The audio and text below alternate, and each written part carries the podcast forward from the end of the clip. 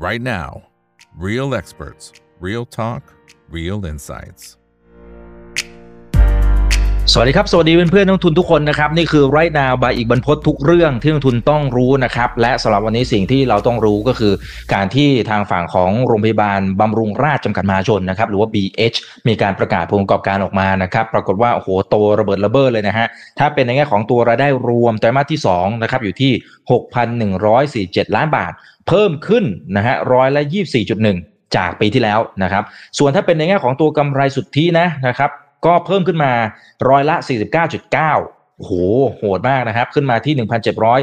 1,748 ล้านบาทเลยทีเดียวนะครับ แล้วก็อัตรากำไรสุทธิคือจะไปดูบรรทัดไหนนี่ก็โตระเบิดระเบ้อกันไปหมดเลยนะครับ น่าสนใจมากๆนะครับ แล้วก็ราคาหุ้นวันนี้ก็บวกขึ้นมาประมาณสัก 7%เศษๆนะครับ มุมมองของพี่อ๋องนะครับว่าหลังจากนี้ไปเนี่ยจะมีโอกาสไปต่อได้มากน้อยสักแค่ไหน นั่นคือสิ่งที่เราจะพูดคุยกันนะครับ วันนี้ได้รับเกียรติจากพี่อ๋องครับ คุณธีรพลอุดมเวชครับ Senior Vice President บริษัททรัพย์ที่ปรึกษาการลงทุน FSS International จำกัดนะครับ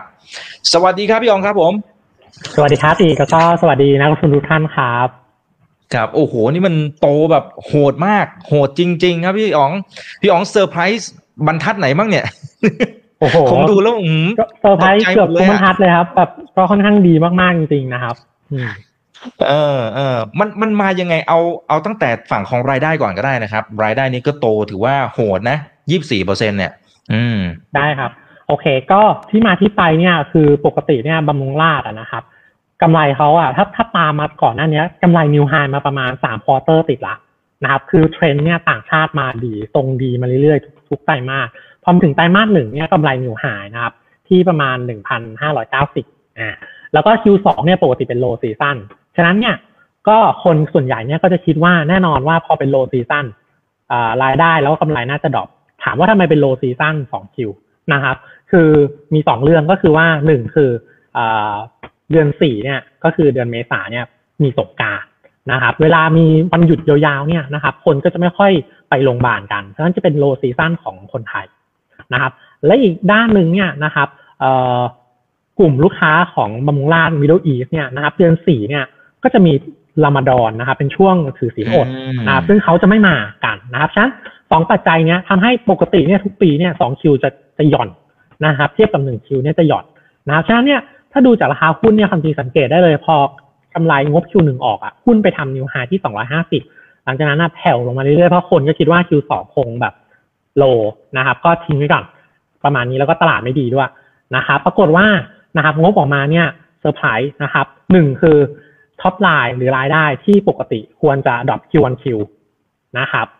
สามารถแฟด Q1Q ได้ ส่วนเยียนเยียนเนี่ยโตแข็งแกร่งอยู่แล้วอันนี้เข้าใจได้เพราะว่าเราเปิดประเทศมาเรื่อยๆแล้วต่างชาติมา แต่ที่เซอร์ไพรส์อะคือสามารถแฟด Q1Q ได้นะครับ อ่า ทีนี้เนี่ยถ้าแกะไปดูไส้ในเนี่ยคือต่างชาติเนี่ยที่ควรจะ drop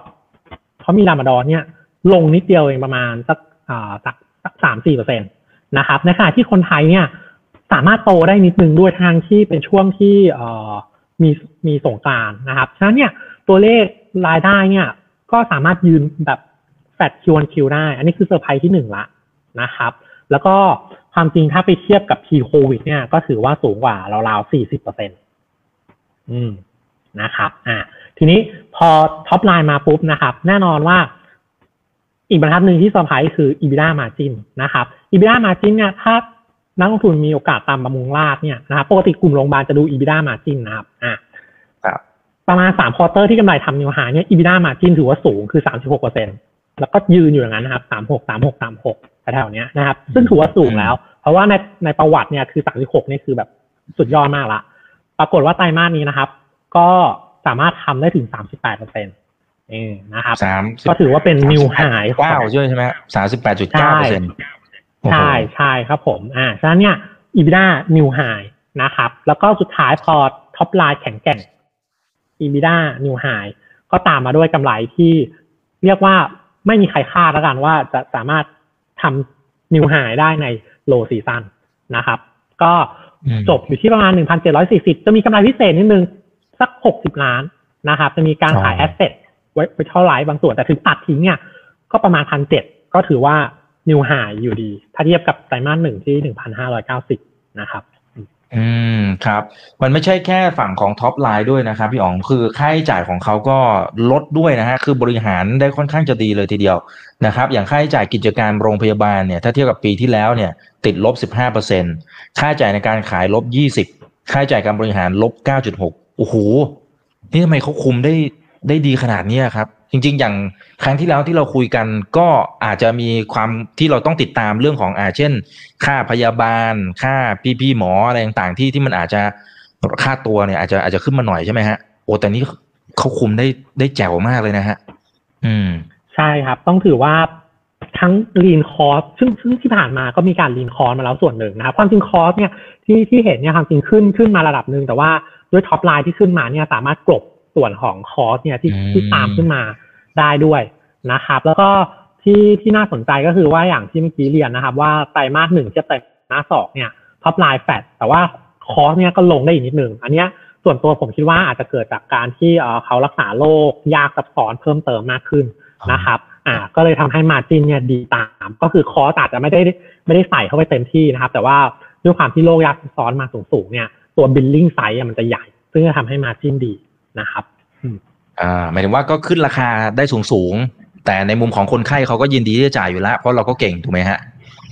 ถูกต้องครับ ก็ปกติบำรุงราชจะขึ้นค่ารักษาประมาณ 5%อย่างปีเนี้ยต้นปีก็มีการขึ้นไปสัก5%เช่นกันคร่าวๆครับ อืมครับอ้าวอ่าเพราะฉะนั้นก็ก็ไม่แปลกใจนะครับ มันเลยทำให้ตัวมาจิ้นเนี่ยก็เลย ขยับขึ้นนะครับ ตอนนี้สัญญาณของพี่อ๋องจะดูเบลอบ้างเล็กน้อยในบางช่วง แต่ว่าตอนนี้ยังพอคุยได้อยู่นะครับอ่าเดี๋ยวยังไงโอก็เคก็จะรีบวิเคราะห์ไปเรื่อยๆก่อนนะครับ ก่อนที่สัญญาณจะมีปัญหานะครับโอเคครับอะแต่พอมันพอมันมาขนาดนี้พี่อ๋องคือถ้าเป็นในเชิงของตัว capacity เนี่ย ซึ่งเขามีอยู่สาขาเดียวเนี่ยคือ คือมันมันใกล้เต็มหรือยังมันมันมีอะไรที่เป็นตัวที่ชี้วัดได้ไหมว่าแหมมันมันเริ่มจะไม่ไหวละอ่าหรือยังไปได้อีก ได้ครับ เดี๋ยวแป๊บนึงนะครับ เดี๋ยวจะลองจะลองแก้สัญญาณนิดนึง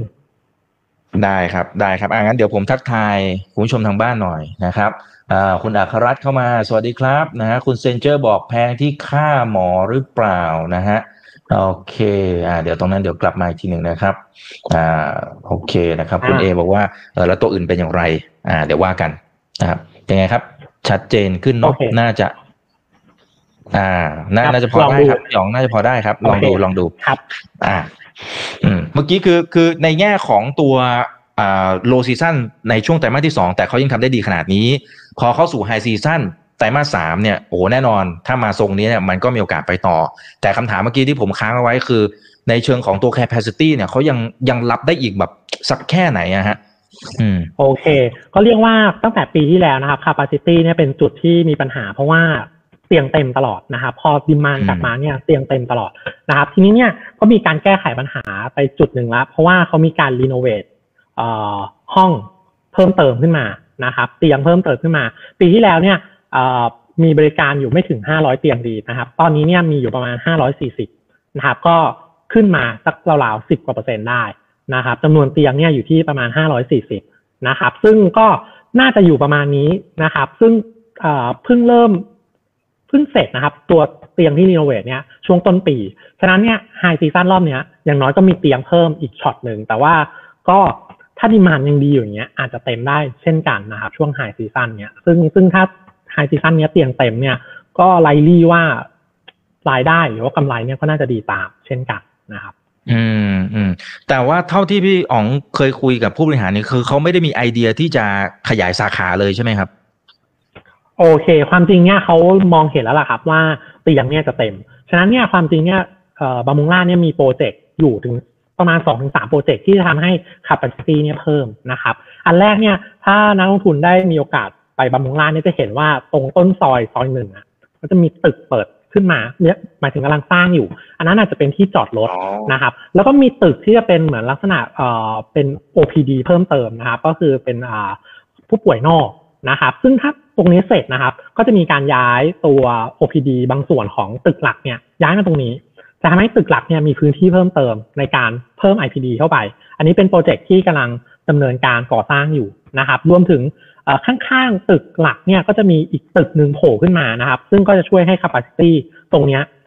สามารถเขย่งเตียงเพิ่มเติมได้นะครับ อันนี้ก็มีการเล็งเห็นเวแลาว่าอืมเตียงจะเต็มละ อ่า นี่คือสองโปรเจกต์แรกที่อยู่ ในเรียกว่าแคมปัสเดิมละกันนะครับ อีกอันหนึ่งที่เพิ่งประกาศมาเร็วๆนี้อันนี้น่าสนใจนะครับ คือเขาจะไปเปิดโรงพยาบาลที่ภูเก็ต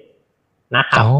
ปกติบำรุงราษฎร์เนี่ย stand alone อยู่ที่ใช่ไหมครับ ไม่มีการเปิดสาขา แต่ว่ากำลังจะไปเปิดที่ภูเก็ตนะครับ ซึ่งอันนี้น่าสนใจนะครับ ก็เป็น project ที่อาจจะไม่ได้เร็วมากคือแผนคือเปิดประมาณปี 2025 ก็คืออีกสัก 2 ปีต่อจากนี้ แต่ว่าจะเป็นการเหมือนคล้ายๆ unlock business model ของเขา จาก standalone หนึ่งสาขาเนี่ยเริ่มมีความเป็น network มากขึ้นนะครับแล้วก็ไปอยู่ที่ภูเก็ตด้วย ซึ่งเป็นเมืองที่ต่างชาติก็มาเรื่อยๆก็ค่อนข้างตรง อ่าใช่ค่อนข้างตรงกับอ่าสไตล์ของเขานะครับอ่า กับกับทาร์เก็ตกลุ่มของเขาด้วยนะครับกับกลุ่มลูกค้าของเขาที่เขาเก่งนะครับก็คือต่างชาตินะครับอ่าแต่อย่างไอตัวโอเคภูเก็ตคือ 2025 แล้วไอตัวอาคารใหม่ที่จะขยาย capacity เนี่ยตรงนี้มัน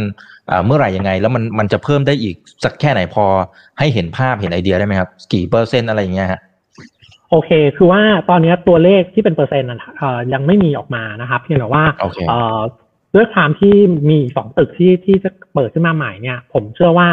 เตียงเนี่ยตอนนี้ความจริงเอ่อถ้าเป็น license base ของเขาอะประมาณห้าร้อยแปดสิบฉะนั้นเนี่ยเชื่อว่าอย่างน้อย step แรกเนี่ยถ้าตึกสองตึกเสร็จเนี่ยจากห้าร้อยสี่สิบเนี่ยเขย่งไปเป็นห้าร้อยแปดสิบครับไม่น่าไม่น่ามีประเด็นนะครับแล้วก็ถ้าช็อตที่สองเนี่ยไปขอ license หรืออะไรเพิ่มเติมเนี่ยก็น่าจะขย่งได้อีกนิดนึง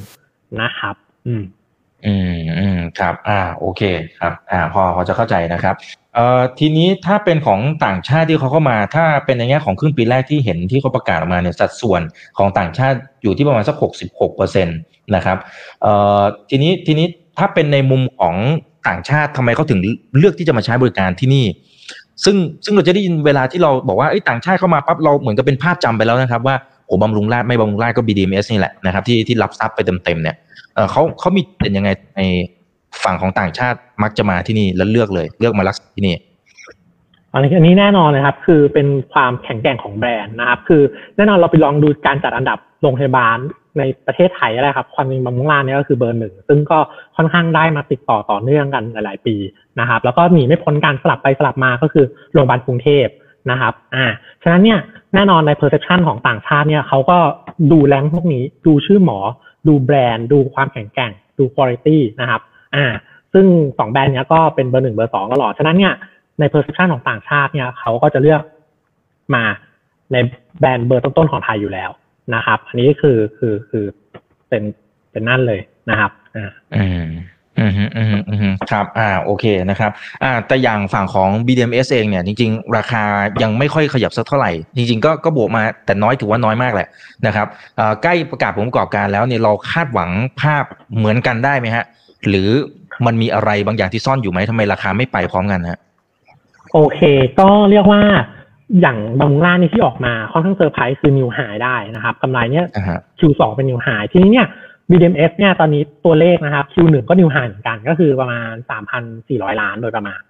นะครับอะทีนี้เนี่ยไตรมาสสองเนี่ยตอนนี้ตลาดเล็งกันอยู่แถวๆ2,009บวกลบนะครับอ่า ส่วนตัวเชื่อว่ามีลุ้นที่จะดีกว่า 2,009 แต่ว่าอาจจะไม่ได้ถึงขั้นนิวไฮนะครับ เพราะว่าอย่าลืมว่าสัดส่วนต่างกัน BMS เนี่ยเขามีต่างชาติเนี่ยประมาณ 30%แล้วก็คนไทยเนี่ย 70 นะครับ แล้วก็คนไทยเนี่ยก็คือมีหลากหลายสเกลหลายหลากหลาย segment นะครับ มีระดับแบบ mid นะครับ เปาโลพยาไทยด้วย ฉะนั้นบาง segment เนี่ยอาจจะไม่ได้ประโยชน์ในช่วงที่ผ่านมานี้นะครับ ธีมช่วงที่ผ่านมานี้คือเอ่อขึ้นค่ารักษาได้นะครับ แล้วก็คนมาในเรื่องของความซับซ้อนเยอะๆนะครับอ่าฉะนั้นผมว่า BDMS เนี่ยได้บางส่วนนะครับ แต่อาจจะไม่ได้ถึงขั้นแบบ new high แบบ BH นะครับ ครับครับแต่ในเมื่อแต่ละเจ้าเนี่ยเขาก็มีแผนในการขยายอะไรไป มันถึงจุดหนึ่งมันอาจจะทำให้บุคลากรทางการแพทย์ทั้งคุณหมอพยาบาลเนี่ยอาจจะถึงขั้นขาดแคลนนะครับ แล้วอาจจะเป็นปัญหาระยะกลางระยะยาวไหมพี่อ๋องตอนนี้เนี่ยเท่าที่ฟังเทรนด์จากคุณหมอหลาย ๆ ท่านเนี่ยเขาบอกว่าตัวตัวจำนวนหมออะตอนนี้ยังไม่เป็นประเด็น คือหมอเนี่ยสามารถผลิตมาแล้วก็รองรับได้ เพียงพอ แต่ว่าอันที่เป็นประเด็นนะคือพยาบาล นะครับ อันนี้เป็นหลาย ๆ โรงเลยที่ที่เราเห็นเนี่ยคอที่ขึ้นมาเนี่ย หลักหลังๆเนี่ยคือการเพิ่มเอ่อดึงตัวพยาบาลให้อยู่นะครับ คือตอนนี้บุคลากรพยาบาลเนี่ย ค่อนข้างขาดแคลนนะครับเขาเขาบอกเหมือนว่าหลังๆเนี่ยเทรนด์คือคนก็ไม่ค่อยอยากเป็นพยาบาล นะครับทำให้เหมือนแบบ อ๋อ โรงพยาบาลพยายามขยายเนี่ยกลายเป็นพยาบาลเนี่ยหายากนะครับ แต่ก็มีการแก้ปัญหาอยู่เรื่อยๆนะครับ ไม่ว่าจะเป็นเพิ่มอินเซนティブหรืออะไรก็ตามเนี่ย ก็เชื่อว่าตรงนี้เนี่ยก็น่าจะคลี่คลายลง แต่ตอนเนี้ย แย่งตัวกันนะครับพยาบาลอืมอืมอืมครับ อ่า เพราะฉะนั้นเดี๋ยวต้องรอว่าจะแก้ไขกันอย่างไรนะฮะเอ่อท่านนี้บอกว่า BCH จะดีด้วยไหมคุณแจ็คกี้นะครับ คุณแจ็คกี้ถามเข้ามา โอเค อาจจะเป็นคนละธีมกับ BH กับ BDMS อันอันนั้นคือต่างชาติโดยเฉพาะ Middle East เนี่ยช่วงเนี้ยมาดีคือ trend trend Middle East เนี่ยต้องบอกว่า ถ้าตัวเลขที่เราพอ track ได้คือตัว tourist นะครับ tourist อืม Middle East เนี่ยคือมาเยอะมากถ้าเทียบกับ pre COVID เนี่ยสูงกว่า 70%นะครับต้องเล่าให้นักลงทุนฟังให้เห็นไอเดียก่อนว่า นักท่องเที่ยวเนี่ยตอนนี้กลับมาประมาณ 80-90%อืมแต่ว่าถ้าเจาะเฉพาะ Middle East เนี่ย ช่วงเดือนหกเนี่ย สูงกว่าเดือนห้าเดือนหกเนี่ยสูงกว่าประมาณเจ็ดสิบเปอร์เซ็นต์นี่ก็คือโอ้เกินที่โควิดไปละนะครับ หลักๆ เนี่ยซาอุมาเยอะมากนะครับ หลังจากที่เอ่อเราฟื้นฟูสัมพันธไมตรีความกัสัมพันธ์นะครับอืมใช่ นะครับอะทีนี้กลับมาต่อว่า BCH เนี่ยเอ่อคือคิดว่าฟื้นนะครับถ้าเทียบกับ Q1 เพราะว่าถ้านักลงทุนได้ตามเนี่ย BCH เนี่ย Q1 กำไรเขาถือว่าเอ่อหายไปนิดนึงนะครับ โดนโดนเขาเรียกว่าโดนฉุดโดยโรงพยาบาลใหม่สามโรงที่เปิดในช่วงที่ผ่านมา พอโควิดหายไปปุ๊บเนี่ยสามตัวเนี้ยกลับมาขาดทุนนะครับ แต่ว่า Q2 เนี่ยก็เชื่อว่าขาดทุนตรงนั้นอาจจะน้อยลง เชื่อว่าตัวเลขเนี่ยอาจจะดีกว่า Q1 นะครับ อย่างที่เรา Q1 เนี่ยเขาจะได้ประมาณ 250 Q2 เราเล็งแถวๆ270 280 แถวเนี้ยนะครับ ก็ถือว่าฟื้นนะครับ แต่ว่าอาจจะไม่ได้แบบโดดเด่น เพราะว่าอของธีมของกลุ่มโรงพยาบาลกลางนะครับ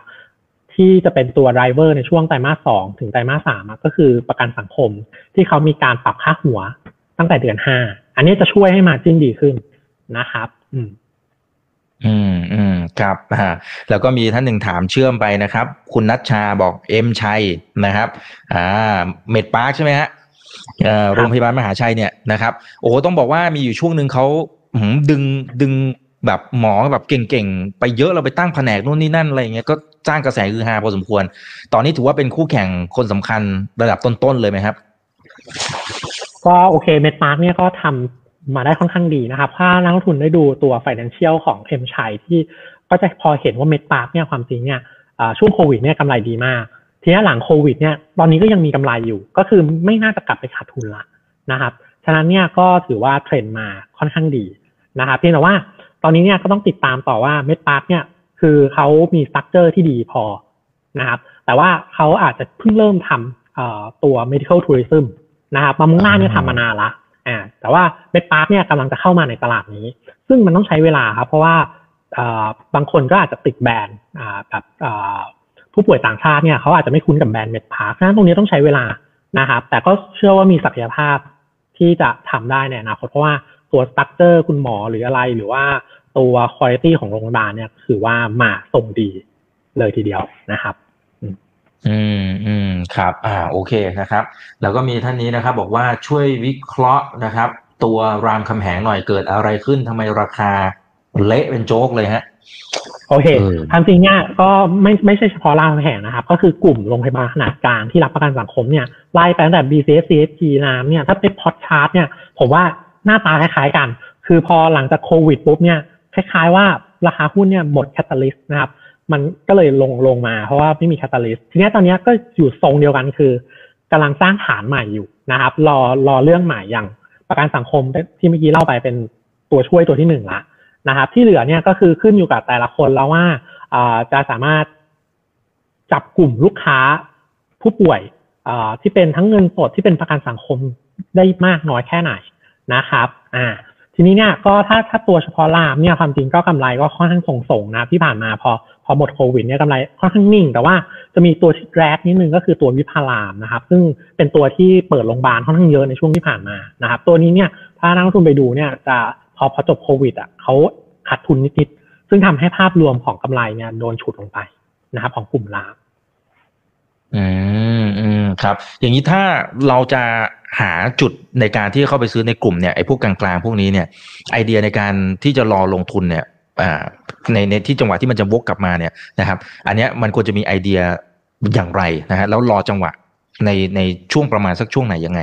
นะครับใช่ครับโอเค ผมให้อย่างนี้ถ้าเป็น long term investor นะครับ ตอนนี้ถือว่ากลุ่มโรงพยาบาลกลางเนี่ยเทรด PE เนี่ยถูกกว่าค่าเฉลี่ยปกติละกันปกติโรงพยาบาลกลางเนี่ย PE ก็จะได้แถวๆเกือบเกือบสามสิบหรือว่าบางตัวเนี่ยสามสิบกว่าๆด้วยซ้ำตอนนี้เนี่ยเฉลี่ยโรงพยาบาลกลางผมว่าวิ่งอยู่แถวยี่ห้ายี่หกเท่าโดยประมาณ นะฉะนั้นถ้าถ้าเป็น long term investor จริงๆเนี่ยตรงเนี้ยถือว่าใช้ได้ละนะครับอ่าแต่ว่าถ้าจะเอาแบบที่ซื้อเลยแล้วก็มันจะเริ่มขึ้นเลยอะต้องรอเขาเรียกว่า catalyst ซึ่งตอนนี้เนี่ยก็อาจจะมองช่วงสั้นๆเนี่ยพอเห็น catalyst บางๆ ก็คือช่วง Q3 ที่เป็น high season นะครับว่าอ่ารอบนี้เนี่ยต้องลุ้นเรื่อง margin ว่าจะกลับมาได้ดีหรือเปล่า เพราะว่าเรียกได้ง่ายว่าพอหมดโควิดอะ margin เป็นขาลง ทีนี้ต้องรอ margin มันขึ้นไปอีกรอบหนึ่ง ซึ่งการที่จะทำให้ margin ขึ้นไปในทุกโรงพยาบาลก็คือ top line ต้องมา หรือเขาพูดง่ายๆต้องไปหารายได้เสริม จากที่โควิดที่หายไปให้ได้นะครับ ก็อาจจะ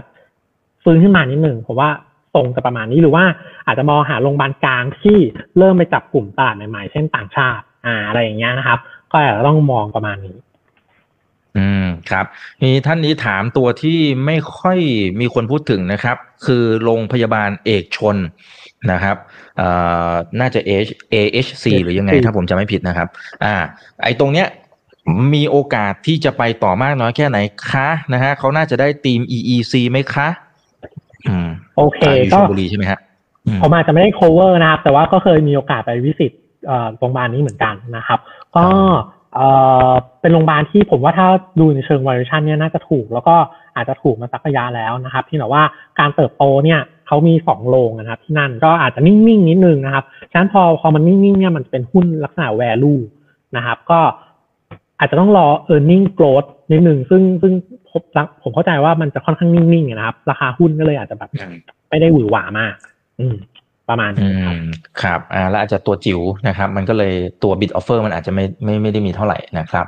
โอเคนะฮะเดี๋ยวขอไล่ดูหน่อยนะนะครับ ว่าแต่ละท่านยังสงสัยอะไรอยู่ไหม นะครับโอเคเอ่ออ่าโอเค เข้าใจละ คือเขาบอกว่าในภาพรวมตอนนี้โอ้โหปวดหัวเหลือเกิน การมงการเมืองไม่จบนะนะฮะจะลงทุนก็กล้ากล้ากลัวกลัวเพราะว่าภาพรวมตลาดถ้ามันถึงจังหวะที่มันลงนะพี่อ๋องต่อให้แบบแข็งแกร่งยังไง มันก็มันก็ถอยได้เหมือนกันนะนะครับท่านนี้ก็เลยถามบอกว่าไอ้กลุ่มเนี้ยกลุ่มโรงพยาบาลเนี่ยมันสามารถถือแล้วสบายใจได้หรือไม่เอาแบบว่าเอาพูดง่ายๆคือไม่ต้องสนใจการเมืองการเมืองเลยไหมไม่ต้องสนใจไอ้ต่างประเทศที่มันวุ่นวายกันอยู่ มันก็โตด้วยตัวของเขาเองหรือเปล่า หรือยังไง อืมอ่าผมว่ากลุ่มโรงพยาบาลเนี่ยถือว่าเป็น defensive เลย ฉะนั้นเนี่ยใครที่ไม่อยากปวดหัวเนี่ยสามารถมาลงกลุ่มนี้ได้นะครับ แล้วก็ growth เนี่ยคือด้วยความที่มันมี growth visibility ที่ชัดเจนก็คือ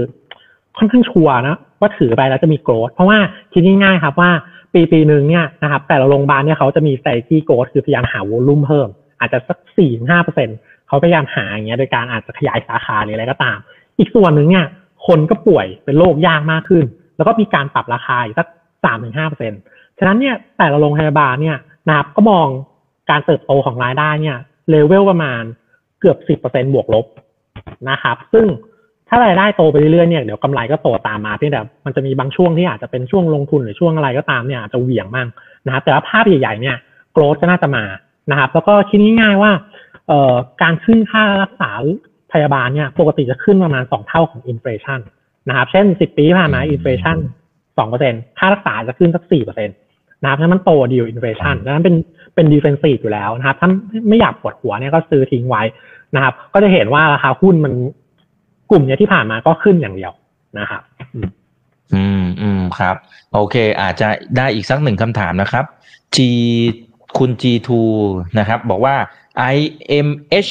ยังดีไหมครับ อ่า โรงพยาบาล โอเค ก็อันนี้ไม่ได้ cover เหมือนกันนะครับเพียงแต่ว่าก็เข้าใจว่าเป็นโรงพยาบาลที่ได้ benefit จากอ่าตัวโควิดไปเยอะนะเพโอ้ราะหเยมอะดมากโควิดเนี่ยส่งส่งก็คล้ายๆกันนะครับส่งก็คล้ายๆกัน แล้วก็เข้าใจว่าเขาอาจจะมีเข้าไปลงทุนในตัวโรงพยาบาลเพิ่มเติม อันนี้นักลงทุนต้องติดตามต่อว่าตัวโรงพยาบาลที่เขาซื้อมาเนี่ยสามารถ generate กำไรได้ทันทีเลยหรือเปล่านะครับ อืม ท่านที่ถามเสริมบอกว่าเห็น IP ไปซื้อโรงพยาบาลแห่งหนึ่งนะครับ ไม่รู้ว่าเป็นอย่างไรบ้าง พี่อองได้ติดตามไหมคะโอเค ก็คือได้ยินคกัรับนอ่าอ่าอ่าได้ยินกันว่าเขาเข้าไปลงทุนในโรงพยาบาล แต่ว่าผมก็ไม่ได้มีข้อมูลว่าโรงพยาบาลตรงนั้นเนี่ยอืมกำไรหรือว่าเขาซื้อมาที่พีเท่าไหร่เลย ไม่กล้าฟันธงเท่าไหร่ครับ อืม อืมอืมครับอ่าโอเค เดี๋ยวขอสุดท้ายนะครับ คุณเจนะครับ บอกว่าถ้ากลุ่มนี้จะถือเอาปันผลนะฮะตัวไหนที่พี่อ๋องแนะนำเหรอคะโอเค ต้องบอกว่ากลุ่มนี้เนี่ยด้วยความที่ valuation นะครับเขาสูงนะครับ valuation เขาสูง พอยุดเทรดด้วย PE เกือบเกือบสามสิบเนี่ย จะทำให้ตัว yield เนี่ย ไม่ค่อยเยอะนะครับ yield เนี่ยเราจะเห็นแค่หนึ่งเปอร์เซ็นต ถึงสองเต็มที่ หรือว่าบางโรงถ้า valuation ถูกๆก็อาจจะเห็นสามเปอร์เซ็นฉะนั้นอาจจะคาดหวังกับ yield ไม่ค่อยได้เยอะนะครับเออฉะนั้นผมอาจจะแนะนำว่ามองมองเป็น growth ดีกว่าว่าเขาได้ growth แล้วก็เป็น capital gain นะครับหรือว่าถ้าถือยาวถึงจุดหนึ่งเนี่ยเวลากำไรมันโตไปได้ก็ถ้าเขาพ้นเฟสที่เป็นการลงทุนนะยิวมันก็จะสูงตาม ถ้าเราล็อกราคาไว้ตั้งแต่ตอนนี้นะครับ อ่า ประมาณนี้ครับอืมอืม ครับ อ่า โอเค เอาละครับ ก็คุยกันพอสมควรนะครับ ว่าเดี๋ยวตัวอื่นๆ ถ้าเขาประกาศผลประกอบการก็เดี๋ยวอาจจะหาจังหวะมาเรียนเชิญทางพี่อ๋องมาอีกทีหนึ่งนะครับ ช่วงนี้น่าจะยุ่งมากนะประกาศผลประกอบการแบบเยอะมากจริงๆนะครับ พี่อ๋องฝากทิ้งท้ายถึงผู้ชมหน่อยครับ ครับ ก็หวังว่าคือความจริงกลุ่มโรงพยาบาลเนี่ยก็ perform มาดีช่วงปีที่แล้วนะครับ อ่า หลังจากครบจบโควิดเนี่ยก็ซบเซาลงมานิดนึง แต่ตอนนี้เริ่มเริ่มตั้งหลักได้แล้วครับ แล้วก็ทรงเนี่ยค่อนข้าง เรียกว่าถ้ากลุ่มโรงพยาบาลกลางผมว่าก็เรียกว่าพ้น bottom ไปละนะครับในขณะที่โรงพยาบาลใหญ่เนี่ยช่วงนี้กำลังอยู่ในช่วงที่พยายามที่จับกลุ่มตลาดต่างประเทศเพิ่มเติมนะครับ โดยเฉพาะซาอุหรือว่าจีน ซึ่งกำลังเริ่มเข้ามาอันเนี้ยอาจจะเป็น new S curve ให้กลุ่มโรงพยาบาลใหญ่ ในขณะที่โรงพยาบาลกลางเนี่ยก็พยายามที่จะพัฒนาตัวเองขึ้นมา แล้วก็จับกลุ่มต่างชาติเช่นกันฉะนั้นน่าจะเป็นปีที่โอเคอีกปีหนึ่งของกลุ่มโรงพยาบาลได้นะครับ